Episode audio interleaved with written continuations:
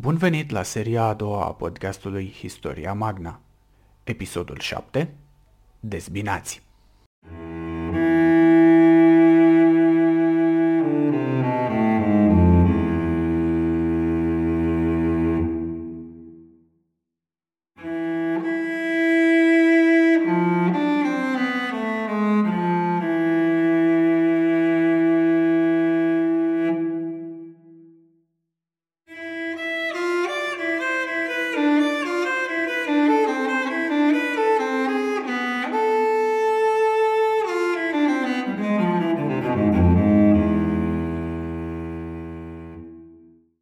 Salutare tuturor și Hristos a înviat!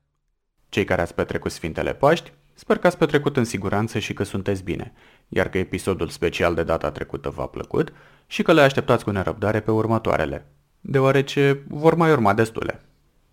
În ultimul rând, înainte de a începe, vreau să vă mulțumesc pentru că am trecut de 50 de abonați la canalul de YouTube. Vă mulțumesc mult! Cu cât văd că sunt mai mulți abonați, cu atât mă simt mai motivat să realizez episoade noi. Acum, să revenim la treabă. Data trecută, am văzut cum elenii au ajuns în cele din urmă pe malul mării, iar apoi au continuat marșul lor printr-un teritoriu nu la fel de ostil ca până atunci. Ultima dată, îi văzusem în apropierea orașului Cotiora, unde au adus sacrificii zeilor și au sărbătorit după cum le era obiceiul.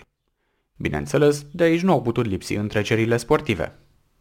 În timp ce mercenarii sărbătoreau, au sosit sol de la Sinop, aceștia erau curioși cu privire la intențiile armatei față de orașul lor, dar și față de Cotiora, colonia lor care, la fel ca Trapezund, le plătea tribut. Anterior, mercenarii prădaseră teritoriul Paflagoniei și satele din jurul Cotiorei.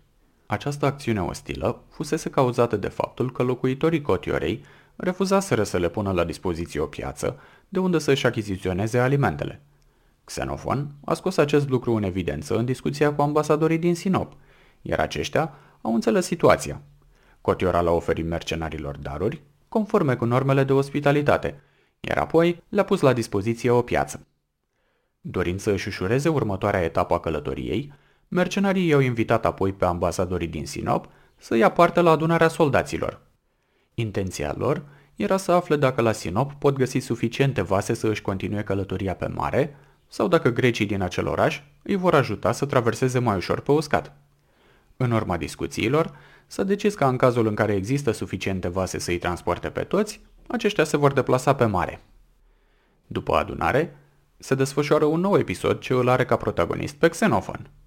El, observând ce forță militară aveau mercenarii, în comparație cu celelalte populații sau așezări, are ideea să fondeze o colonie – Deși el spune că a încercat să păstreze acest plan în secret, soldații au aflat despre el, iar majoritatea s-au opus. De asemenea, unii ofițeri, precum Timasion sau Torax, s-au folosit de aceste zvonuri pentru a-i convinge pe comercianții din zonă să promită că le vor plăti o soldă. Pe la începutul seriei, am spus că Anabasis poate fi văzută ca o apologie, iar John Lee afirmă că deși autorul își prezintă reușitele, el nu se ferește să își facă și eșecurile cunoscute. Motiv pentru care el nu poate fi acuzat că nu încearcă să fie obiectiv. În acest punct, el prezintă un astfel de eșec, deoarece soldații nu au fost de acord cu planul său, iar în cadrul următoarei adunări și-au făcut cunoscută nemulțumirea. Xenofon s-a văzut nevoit să propună îmbarcarea soldaților pe vase și continuarea călătoriei. De aici înainte se văd mai multe divergențe între mercenari – dar asta nu înseamnă că de la Xenofon a început să fie ruptă unitatea armatei, ci doar faptul că de acum aceste divergențe, care probabil existau deja, încep să iasă la suprafață sau să fie menționate de autor. Odată ce propunerea privind continuarea drumului pe mare a fost votată, polisurile de pe țărmul Mării Negre au trimis vase pentru a ajuta să își continue drumul. Dar, în ce privește soldele promise, acestea nu au fost primite – lăsându-i pe Timasion și Torax cu buza umflată. După ce au sosit vasele, dar nu și banii, cei doi ar fi mers la generali să îi convingă să cucerească teritorii în Colcis, dar Xenofon le-a spus că această propunere ar trebui să fie făcută de cei doi în fața întregii armate. Nedorind să fie puși în această situație, Timasion și Torax au sugerat ca fiecare general să își informeze despre acest lucru capitanii, iar apoi capitanii soldații. Aplicând telefonul fără fir, zvonuri au început să circule despre faptul că generalii au fost convinși de Xenofon să navigheze către Colcis. Tensiunea în rândul soldaților a început să crească, acte de violență au început să aibă loc, iar înainte ca acestea să atingă un punct critic, Xenofon a convocat o nouă adunare. Încă o adunare. Pare că tabăra mercenarilor seamănă din ce în ce mai mult cu un polis sau oraș-stat grec, nu? Dacă vă aduceți aminte, într-un episod anterior am adus aceasta în discuție. Putem fi tentați să-i comparăm cu un polis în mișcare, dar așa cum susține J.K. Anderson, această comparație este forțată. Până să ajungă pe malul Mării Negre, pericolele ținuturilor pe care le străbăteau i-au făcut pe mercenari să rămână uniți. Odată ce acestea au trecut, interesele egoiste și ambițiile fiecăruia încep să iasă la suprafață, lucru pe care îl putem observa aici. Xenofon, în cadrul adunării pe care o convoacă, face apel la bunul lor simț. Explică faptul că nu ar putea să-i ducă în colcis împotriva voinței lor, nici dacă ar vrea.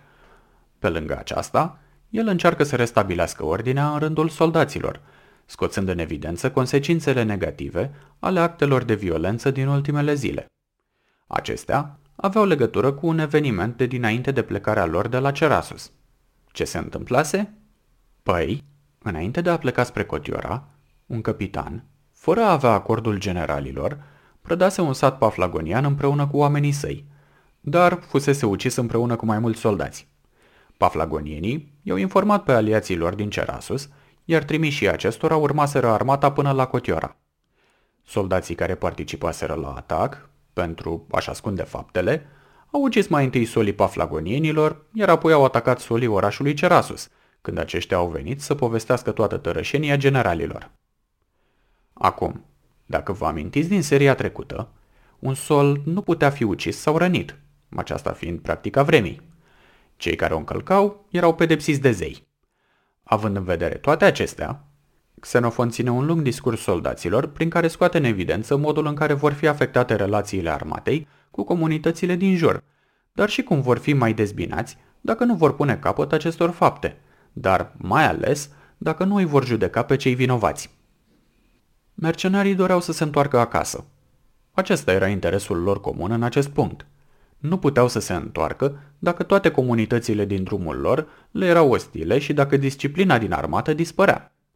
Una dintre deciziile finale ale adunării a fost să se numească mai mulți judecători din rândul ofițerilor. Iar toate fără de legile de când Cirus a murit urmau să fie judecate și pedepsite. De asemenea, acțiunile generalilor din ultimele luni urmau să fie evaluate. În urma acestor anchete, trei dintre generali au fost nevoiți să plătească sume mari de bani. Spre exemplu, Xanticles a trebuit să plătească 30 de mine de argint, o sumă foarte mare, 3000 de drahme. Acuzații au fost aduse și lui Xenofon. Unii soldați au afirmat că acesta i-ar fi bătut, dar după un schimb de replici scurt, Xenofon dovedește că, deși i-a lovit, loviturile respective erau pentru insubordonarea arătate de soldați, sau ca să-i determine să se ridice din zăpadă și să continue marșul, ele fiind aplicate atunci când se aflau în Armenia. Prin urmare, el le salvase viața. Cum era vorba aia? Bătaia e ruptă din rai. Xenofon nu povestește dacă a primit vreo amendă sau altă pedeapsă, ci lasă de înțeles că totul a fost bine după ce s-a apărat de acuzații și că a avut loc o oarecare reconciliere între oameni. Cât timp au mai rămas în Paflagonia, ei au supraviețuit ba consumând proviziile proprii, ba prădând așezările din jur. Luptele cu localnicii au devenit costisitoare pentru ambele părți, astfel încât conducătorul paflagonienilor a trimis mesageri și daruri pentru a ajunge la un acord. Acordul a fost încheiat, iar în curând, după ce au avut suficiente vase, elenii au continuat călătoria până la Sinop. La Sinop, localnicii, în conformitate cu normele de ospitalitate, le-au trimis o cantitate mare de alimente, ovăz și 1500 de vase pline cu vin. John Lee afirmă că aceste daruri erau de fapt o formă de mită, prin care cetățenii orașului încercau să-i țină pe mercenari mulțumiți, astfel încât ei să nu prade împrejurimile. Tot la Sinop a revenit și Cherisofus, dacă îl mai țineți minte. El era generalul spartan plecat să aducă vase din Grecia. ce a făcut el în tot acest timp. Păi, după ce a luat legătura cu Anaxibius, amiralul flotei spartane, Xenofon spune, pe un ton dezamăgit, că el nu s-a întors decât cu promisiuni privind primirea unei solde odată ce reușeau să iasă din zona Mării Negre și îi contactau pe spartani. Apropierea de casă i-a făcut pe mercenari să se gândească din ce în ce mai mult la viitorul lor. Campania, care trebuia să fie una profitabilă la început, s-a dovedit a fi destul de păguboasă. Prin urmare, gândindu-se la buzunarele lor, ei au vrut să aleagă un singur general, care să se îngrijească de obținerea unei preț bogate. Cum ziceam mai devreme, interesele lor egoiste încep să fie din ce în ce mai vizibile, cu cât se apropie mai mult de casă. Xenofon ne spune că persoana la care soldații și ofițerii s-au gândit să îi conducă a fost el. Lucrul acesta poate să nu ne surprindă din moment ce Xenofon a fost un personaj central în povestea aceasta, poveste pe care el ne istorisește.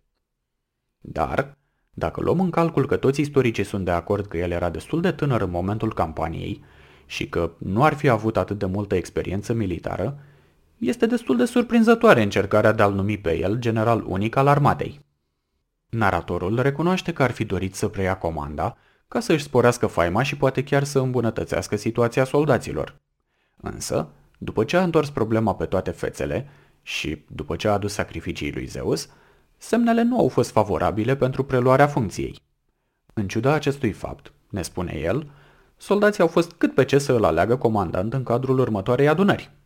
Prin urmare, Xenofon a ținut un nou discurs soldaților și a refuzat, spunând că nu este foarte oportun ca un atenian să conducă o armată atât de mare în condițiile în care avea un spartan care putea să îndeplinească acest rol, Cherisofus. Războiul peloponeziac se încheiase doar cu câțiva ani în urmă. Atena fusese înfrântă, iar zidurile ei dărâmate. Sparta deținea hegemonia și încerca să creeze, după cum spune Filip de Suza, un imperiu propriu.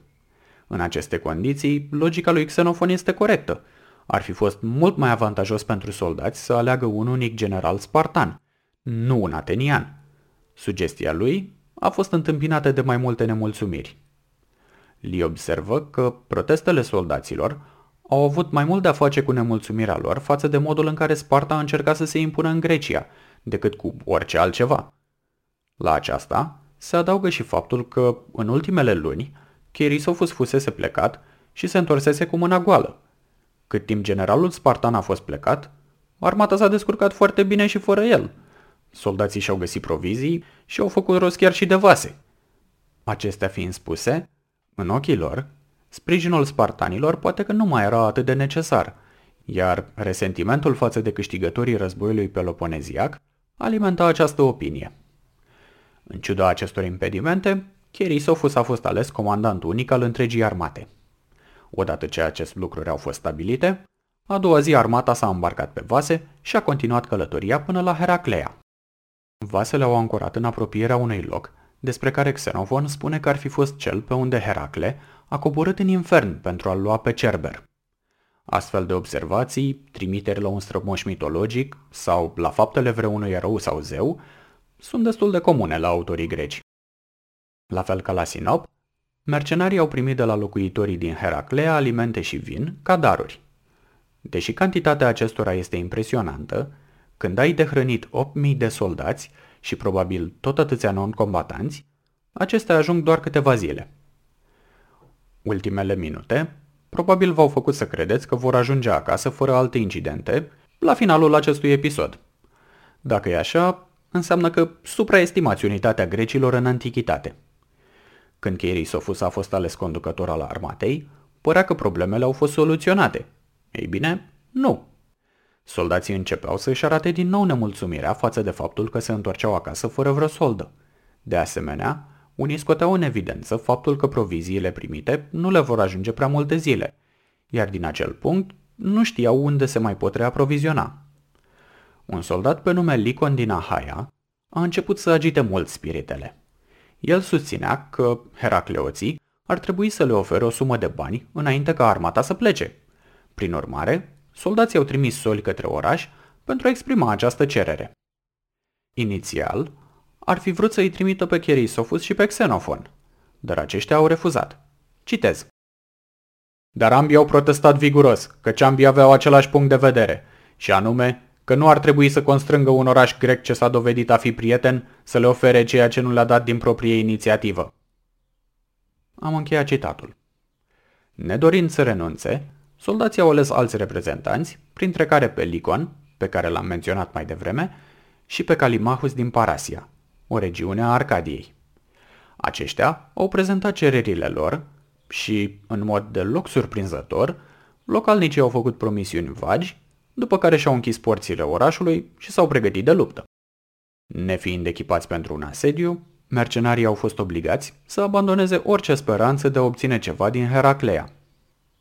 Situația nu s-a îmbunătățit după acest episod, ci a continuat să escaladeze. Generalii au fost acuzați că din vina lor nu au reușit să obțină nimic de la heracleoți, iar arcadienii și ahei au trecut sub conducerea lui Licon și Calimahus, separându-se de restul armatei. Aceste două grupuri de peloponezieni, ne spune Xenofon, reprezentau circa 50% din efectivul armatei. Această diviziune a elenilor a avut loc brusc și s-a desfășurat foarte repede, observă Lee.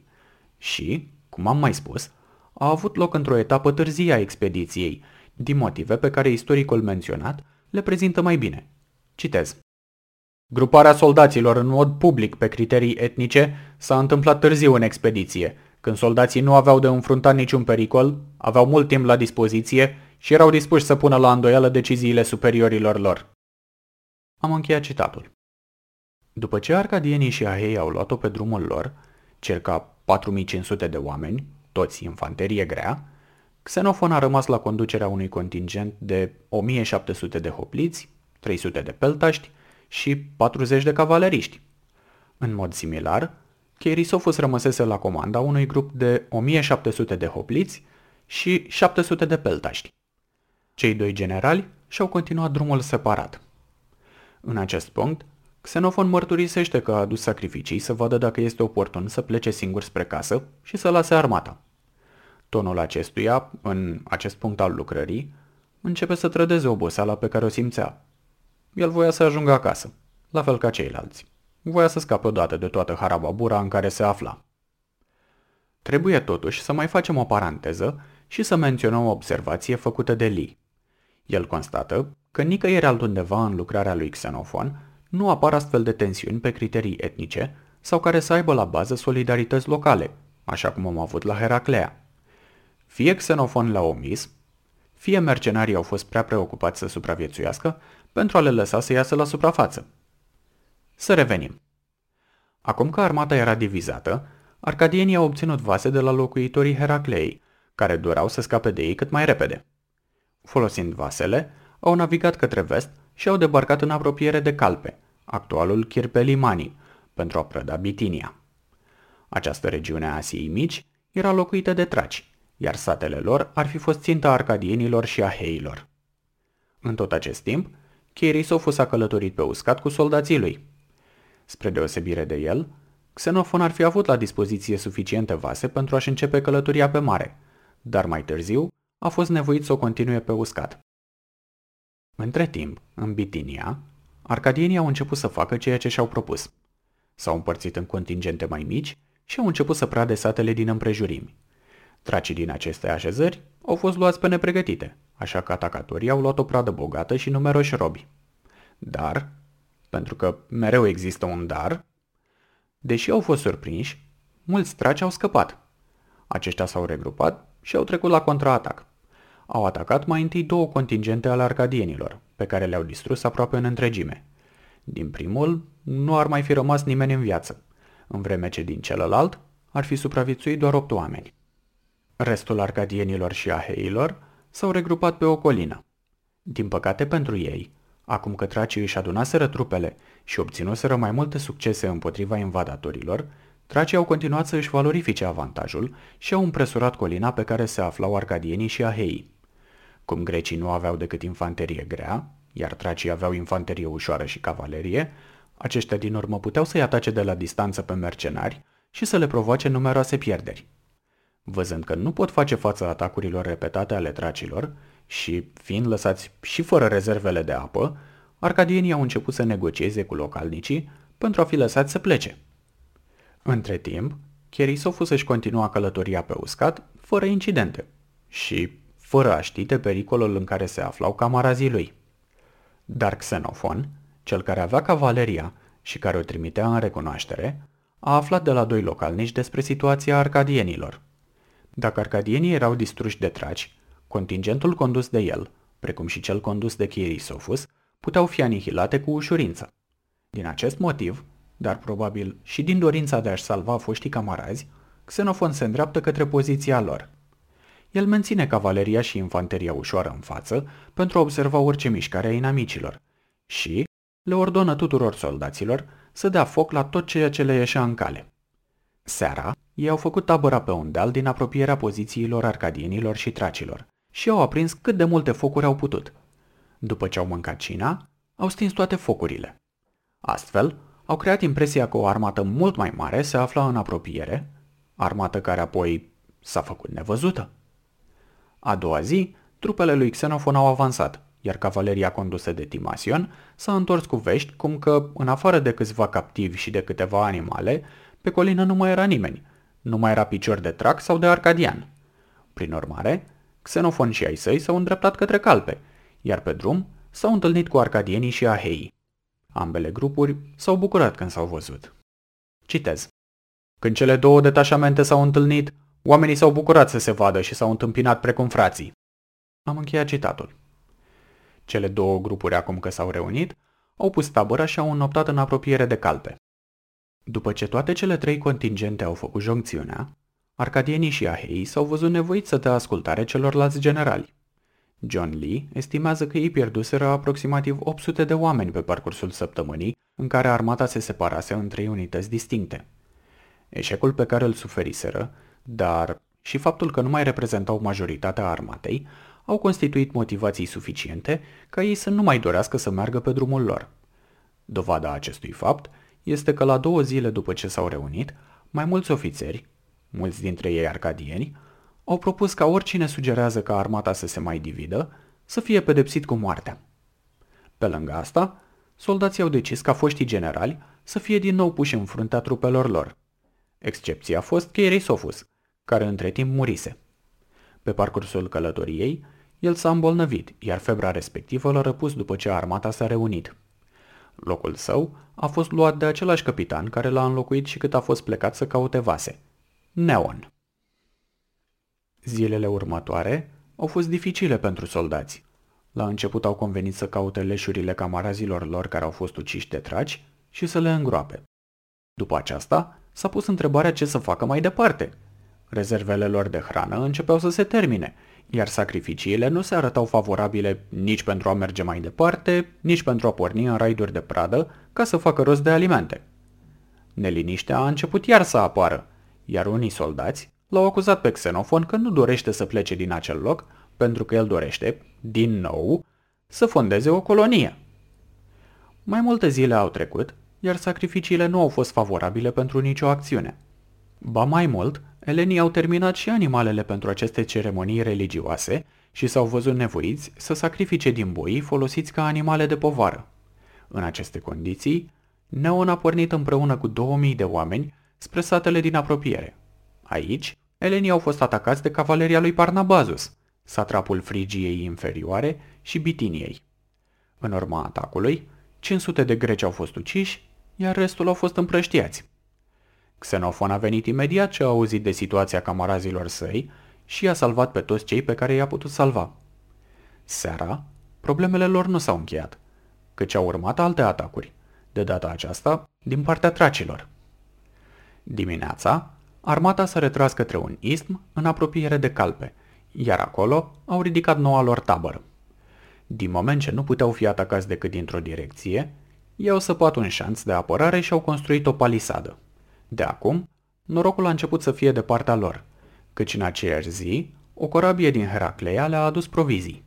De asemenea, Xenofon a adus sacrificii să vadă dacă zeii susțin o expediție de pradă. Spre deosebire de zilele precedente, de data aceasta semnele au fost favorabile, iar armata a părăsit tabăra în căutarea de provizii. Urmând același drum pe care plecase Neon cu o zi înainte, ei au ajuns la aceleași sate pe care el încercase să le prade. Pe drum, au găsit cadavrele camarazilor lor și le-au îngropat pe unde le-au găsit. După aceasta, și-au continuat misiunea. În timp ce adunau ce provizii puteau, o armată inamică și-a făcut apariția în apropiere. Iarăși au fost aduse sacrificii, iar ghicitorii le-au transmis că pot ataca. Planul de luptă a fost elaborat, iar armata s-a pus în mișcare. Când s-au apropiat de inamic, păltaștii au atacat fără să primească ordine, iar contraatacul perșilor și tracilor i-a pus pe fugă. Însă, infanteria grea și-a continuat înaintarea. Când au primit semnalul să își coboare sulițele în poziție de atac, ei au început să grăbească pasul cu un strigăt de luptă. Ca de multe alte dăți, inamicii lor s-au speriat și au fugit. Flancul lor stâng s-a împrăștiat, fiind urmărit de cavaleria condusă de Timasion, care le-a provocat cât de multe pierdere a putut. Flancul drept al armatei tracopersane, după ce s-a retras puțin, s-a regrupat pe un deal. Văzând aceasta, grecii au atacat imediat, împrăștiindu-i în toate direcțiile. Odată ce victoria a fost obținută, elenii au ridicat un monument să o comemoreze, iar apoi s-au întors la tabăra lor. Așteptând o flotă care să-i ducă înapoi acasă, soldații nu și-au părăsit baza de la calpe. Prin urmare, ei au continuat să plece în căutare de provizii. Localnicii, precum și celelalte orașe grecești din zonă, văzând că ei stau într-un loc fortificat, au început să creadă că mercenarii doresc să întemeieze o colonie, așa că au început să le trimită daruri. În curând, mercenarii aveau alimente din abundență. Din moment ce situația lor nu mai este atât de dificilă, propun să îi lăsăm să se bucure de alimentele pe care le primeau și să îi lăsăm să se odihnească. Vă mulțumesc că m-ați ascultat și aveți grijă în continuare de voi și de cei dragi. Dacă vreți ca zeii olimpieni să vă mulțumească la rândul lor, apăsați cu încredere pe butonul like și dați mai departe acest episod prietenilor. De asemenea, pot să vă spun cu siguranță că olimpienii nu or să se supere dacă distribuiți acest episod pe Facebook sau dacă vă abonați la canalul de YouTube. Noi ne auzim data viitoare, când Xenofon și camarazii lui își continuă călătoria spre Ionia. Până atunci, la revedere!